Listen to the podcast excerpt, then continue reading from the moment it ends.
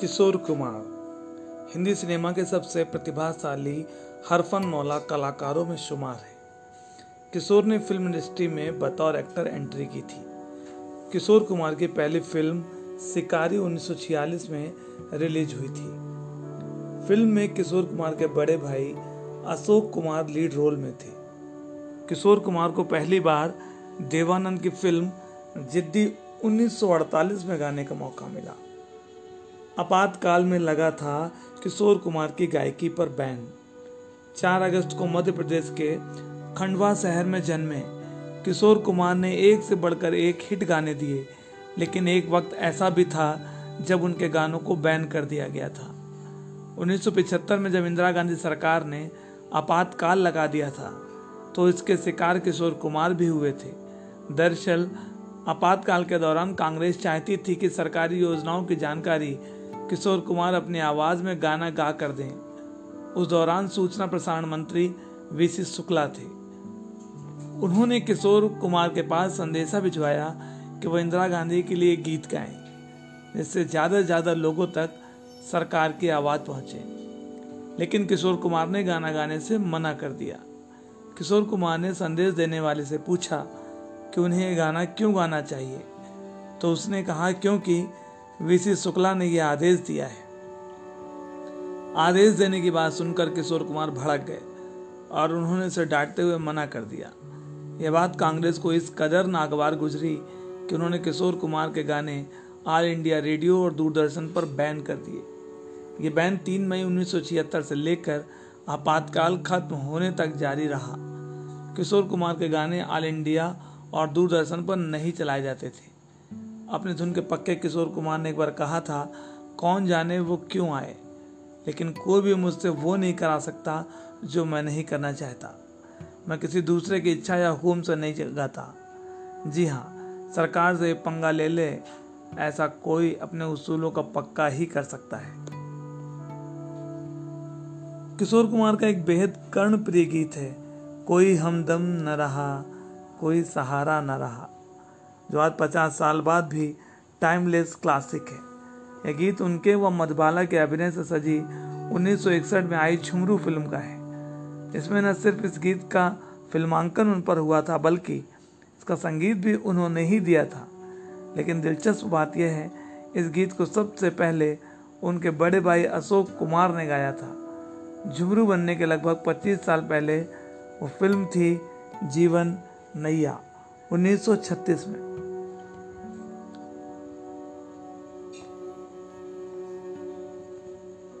मैं मैट्रिक के समय मुकेश साहब का जबरदस्त फैन था और किसी भी गायक के गाने नहीं सुनता था। कॉलेज में आने पर मेरी एक मित्र अनीता झा ने मुझे अपनी पसंद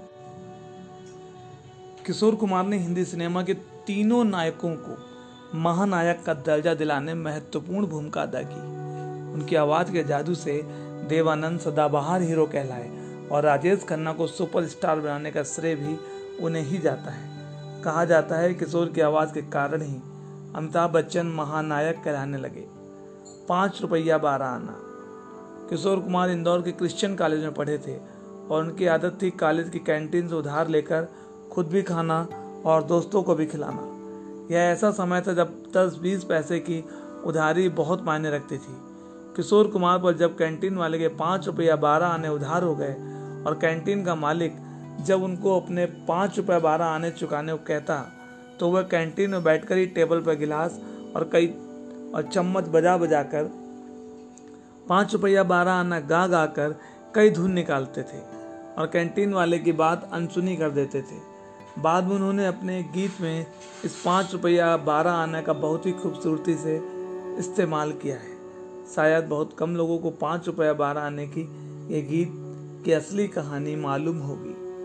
उन्नीस सौ इक्यावन में फड़ी मजूमदारा निर्मित फिल्म आंदोलन में हीरो के रूप में काम किया, मगर फिल्म फ्लॉप हो गई। उन्नीस सौ चौवन में उन्होंने विमल राय की नौकरी में एक बेरोजगार युवक की संवेदनशील भूमिका कर अपनी जबरदस्त अभिनय प्रतिभा से भी परिचित कराया। इसके बाद उन्नीस सौ पचपन में बनी बाप रे बाप, उन्नीस सौ छप्पन में नई दिल्ली, सत्तावन में मिस्टर मेरी और आशा और उन्नीस सौ अट्ठावन में बनी चलती का नाम गाड़ी। जिस पर किशोर कुमार ने अपने दोनों भाइयों अशोक कुमार और अनूप कुमार के साथ काम किया। उनकी अभिनेत्री थी मधुबाला। यह भी मज़ेदार बात है कि किशोर कुमार की शुरुआत की कई फिल्मों में मोहम्मद रफ़ी ने किशोर कुमार के लिए अपनी आवाज़ दी थी। मोहम्मद रफ़ी ने फिल्म रागनी तथा शरारत में किशोर कुमार को अपनी आवाज़ उधार दी तो मेहनताना लिया सिर्फ एक रुपया। काम के लिए किशोर कुमार सबसे पहले एस डी बर्मन के पास गए थे, जिन्होंने पहले भी उन्हें उन्नीस सौ पचास में बनी फिल्म प्यार में गाने का मौका दिया था। एस डी बर्मन ने उन्हें फिर बहार फिल्म में गाना गाने का मौका दिया। कसूर आपका और यह गाना बहुत हिट हुआ।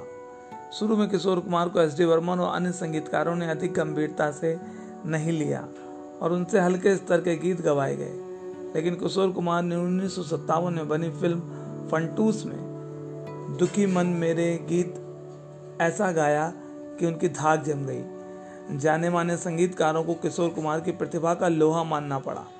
इसके बाद एस डी बर्मन ने किशोर कुमार को अपने संगीत निर्देशन में कई गीत गाने का मौका दिया। आर डी बर्मन के साथ बनी जोड़ी।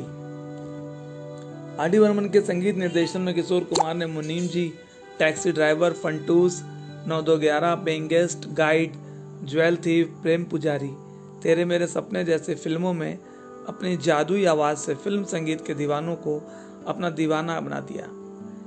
एक अनुमान कि किशोर कुमार ने वर्ष उन्नीस सौ चालीस से वर्ष उन्नीस सौ अस्सी के बीच के दौरान पाँच सौ चौहत्तर से अधिक गाने गाए। किशोर कुमार ने हिंदी के साथ ही साथ तमिल, मराठी, असमी, गुजराती, कन्नड़, भोजपुरी, मलयालम और उड़िया फिल्मों के लिए भी गीत गाए। किशोर कुमार को आठ फिल्म फेयर अवार्ड मिले।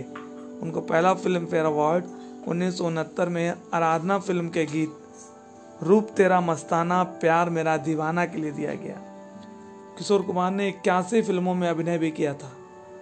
इसके साथ ही अट्ठारह फिल्मों का निर्देशन भी किया। फिल्म पड़ोसन में उन्होंने जिस मस्त मौला आदमी के किरदार को निभाया, वही किरदार वह जिंदगी भर अपनी असल जिंदगी में निभाते रहे। किशोर कुमार ने चार शादियाँ की, फिर भी उनके जीवन में प्यार की कमी रही। जिंदगी के हर क्षेत्र में मस्त मौला रहने वाले किशोर कुमार के लिए उनकी लव लाइफ भी बड़ी अनोखी थी। प्यार, गम और जुदाई से भरी उनकी ज़िंदगी में चार पत्नियाँ आईं। किशोर कुमार की पहली शादी रूमा गुहा ठाकुर से हुई थी, लेकिन जल्दी शादी टूट गई। इसके बाद उन्होंने मधुबाला के साथ विवाह किया, लेकिन शादी के नौ साल बाद ही मधुबाला की मौत के साथ यह शादी भी टूट गई। साल उन्नीस सौ छिहत्तर में किशोर कुमार ने अभिनेत्री योगिता बाली से शादी की, लेकिन यह शादी ज़्यादा दिन नहीं चल पाई। इसके बाद साल उन्नीस सौ अस्सी में उन्होंने चौथी और आखिरी शादी लीना चंद्रवरकर से की, जो उम्र में उनसे उनके बेटे अमित से दो साल बड़ी थी। किशोर कुमार के निजी ज़िंदगी में दुखों का सिलसिला इस कदर ही चलता रहा और एक दिन तेरह अक्टूबर साल उन्नीस सौ सतासी को दिल का दौरा पड़ने के कारण उनकी मौत हो गई। राजेश खन्ना को हमेशा हिट म्यूजिक मिला। किशोर कुमार की आवाज़ उन पर बहुत जमती थी। वह निर्माताओं से कहते थे कि किशोर कुमार ही उन पर फिल्माए जाने वाले गीतों में गाएंगे। जब किशोर दा गुजर गए तो राजेश खन्ना ने कहा था कि मेरी आवाज़ चली गई। यादगार गीत। जो राह चुनी तूने उस राह पे राही चलते जाना रे, मेरे सपनों की रानी कब आएगी तू, रोते हुए आते हैं सब, हंसता हुआ जो जाएगा, देखा एक ख्वाब तो ये सिलसिले हुए, जिंदगी प्यार का गीत है, अच्छा तो हम चलते हैं, अगर तुम ना होते, चला जाता हूँ, चिंगारी कोई भड़के, दीवाना लेके आया है, दिल सच्चा और चेहरा झूठा, दिए जलते हैं, गोरे रंग पे ना इतना गुमान कर, हजारों राहें मुड़ मुड़ के देखी, हमें तुमसे प्यार कितना, जय जय शिव शंकर, करवटें बदलते रहे सारी रात हम, जीवन से भरी तेरी आंखें, कभी बेकसी ने मारा, कोरा कागज था ये मन मेरा, कुछ तो लोग कहेंगे मैं शायर बदनाम, मेरे दिल में आज क्या है तू कहे तो ये बता दो, मेरे दिल ने तड़प के, हम दोनों दो प्रेमी। किशोर कुमार के जन्मदिन की शुभ बेला पर मेरी ओर से ये प्रस्तुति। नमस्कार, फिर मिलेंगे, शब्बा खैर।